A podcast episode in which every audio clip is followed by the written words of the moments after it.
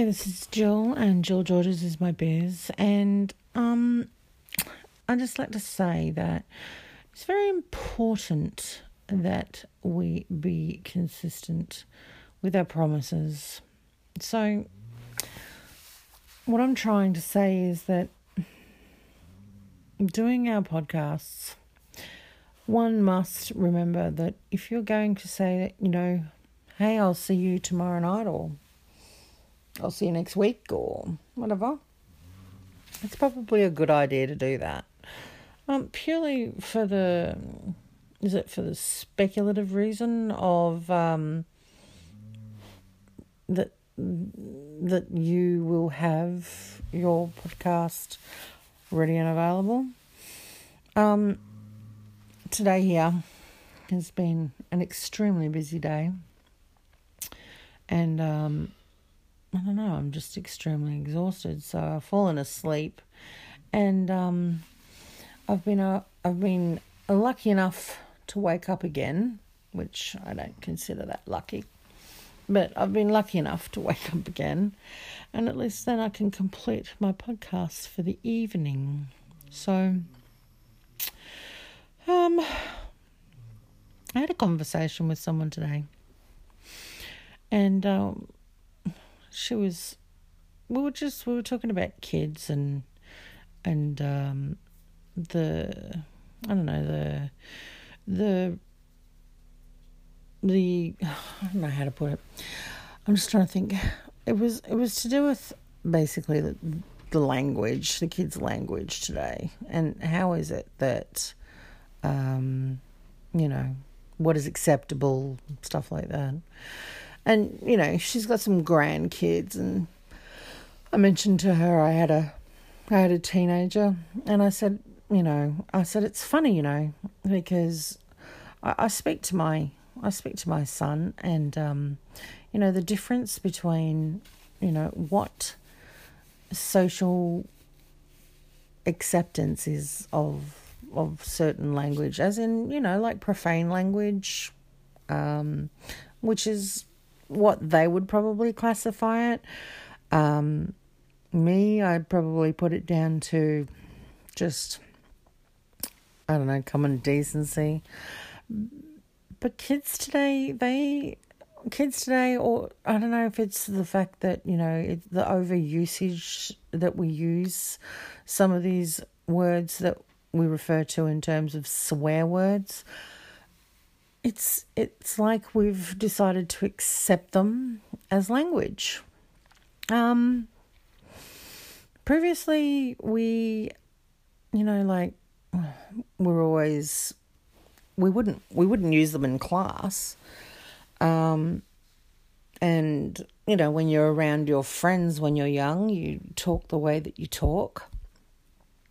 But kids today, I don't know if it's the if it's because you know they're they're gaming and they think that it's completely and totally acceptable so they can talk that way i suppose yes. But anyway my response to her was is that yes my son yes he does use language and when i hear him i prompt him that i don't think that he should be saying it because I don't think that he should be.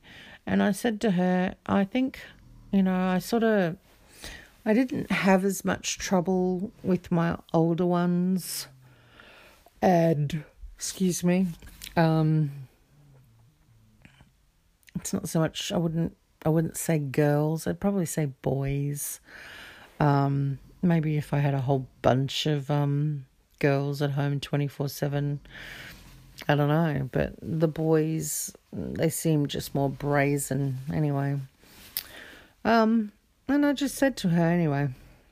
I said to her, uh, "I'll just I'll I'll keep going. You know, I'll I'll keep pointing out that I don't want to hear that. I keep pointing out that, um, you know, don't say that.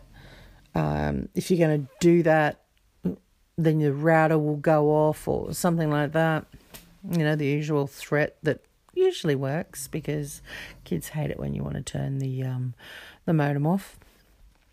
But all I really have to say is, you know, I don't want I don't want to hear that. Um, you know, what's your language? That's what we do. That's that's what I heard when I was a kid from my folks. What's your language? So, uh, what I'm hoping is by being consistent with my kid, who is living in an age of acceptability of such profane language, that um, eventually he won't. He won't say it. You know, I can have conversations with the rest of my kids, and um, you know, it doesn't necessarily have to come up. But even I think, even them, like it, it again, this this normalization of it, and it's up to us whether we want to accept it at the end of the day. And that's what I was sort of saying to her. I said, look, you know, if you be consistent, you're constantly at them, you let them know that we're not going to normalize it, that, um, you know, we don't want our kids saying it. And I always used to say this to my kids. Like they used to say to me, Well, why would you say something? Like if I'm speaking a certain way. And I said, Well, you know what? I'm an adult. And I think they really, really got sick of this one. But I'm like, I'm an adult. This is my house and this is my roof. And you've probably heard this before yourself. But, um, you know, and when you become an adult and you have a job and you get your own roof, then you will set your rules. And, well, they've all got their own roofs and their own rules now. So, you know, I, I can go over any one of their houses and, excuse me, and I don't expect them to use profane language, but if they do, it's their roof, and I would hope that um, you know that they can understand that also when I don't like hearing it. But I'd have to say I don't. I don't know. Like I'm not saying that I don't speak, you know, that way sometimes. I you know, it's not my normal language. I'm not always talking that way, but I don't know it's it's it's just something to think about. You know, is it all about the gaming? Is it all about their friends? Is it high school?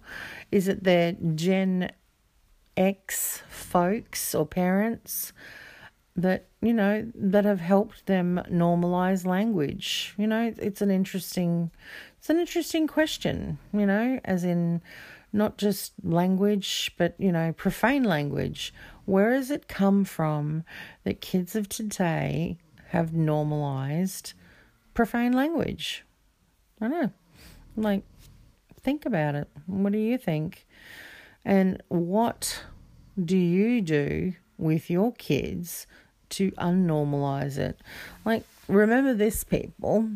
You're letting if you've got young kids and you're letting them on technology, they're already exposed to it, as well as the rest of the stuff that they're going to be exposed to it.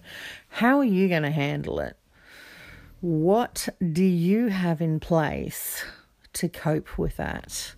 Or are you going to accept it as normal language? Have you thought about it? You know, because it's tricky. All I can say is if you're listening and you have got young kids or you're starting to get kids who are going into teen years or for whatever reason, get ready for it because unless excuse me, unless um you have not given the right for those kids to think that it is normal language, then um you know, you're in you're in for a bit of a slog. I I can't imagine what it will be like for anybody else whose kids are say, look, you know, if mine's my age, like, you know, 15 going on 16. So if you've got kids who are 12, I just, I can't imagine what you're going through, you know, I just cannot fathom what you're going through and your kids gaming and look, you know, I'm not going to tell anyone to take their kids off gaming because it it's it's just part of culture. It's kids' culture. It's their world, and as long as uh, you can remember that um, that's what they do and that's how they uh, socialize. And um, that's also thinking about jobs of the future, and you know, there's a whole heap of things in the mix for that. So, um, you know, it's I'm just not going to take my kid off gaming. However, I am going to take my kid off gaming when school starts because the basics of school is just that. To do your schoolwork, you don't need detractions unless you decide that you are not interested. And if you're not interested, then I need to hear what your plan B is. So, anyway, that sort of went off a bit of the a bit of on tangent there, but um, I, I just have that question with regards to your normalization of your language. What do you have in place, or what do you do when uh, your kids normalize that, that kind of profane language? Do you accept it? Or do you put your foot down? What is it that you do? But anyway, I hope you enjoyed the podcast. Um, don't forget you can subscribe. Please subscribe. Um, put off the uh, little notification. I think there's bells or there's a little notification saying, oh, Jill's got a podcast ready. I better have a listen or I'll just remember to listen to it later. So I appreciate it. Um, I know that um, I have some listeners out there, so thank you. Hello, thank you. And um, look, basically, until I come back next time, which is tomorrow. So when I come back to you tomorrow, um, bright and bushy tailed, ready for the next podcast of exciting ventures, of Jill, and what is happening. I'll see you next time. Bye.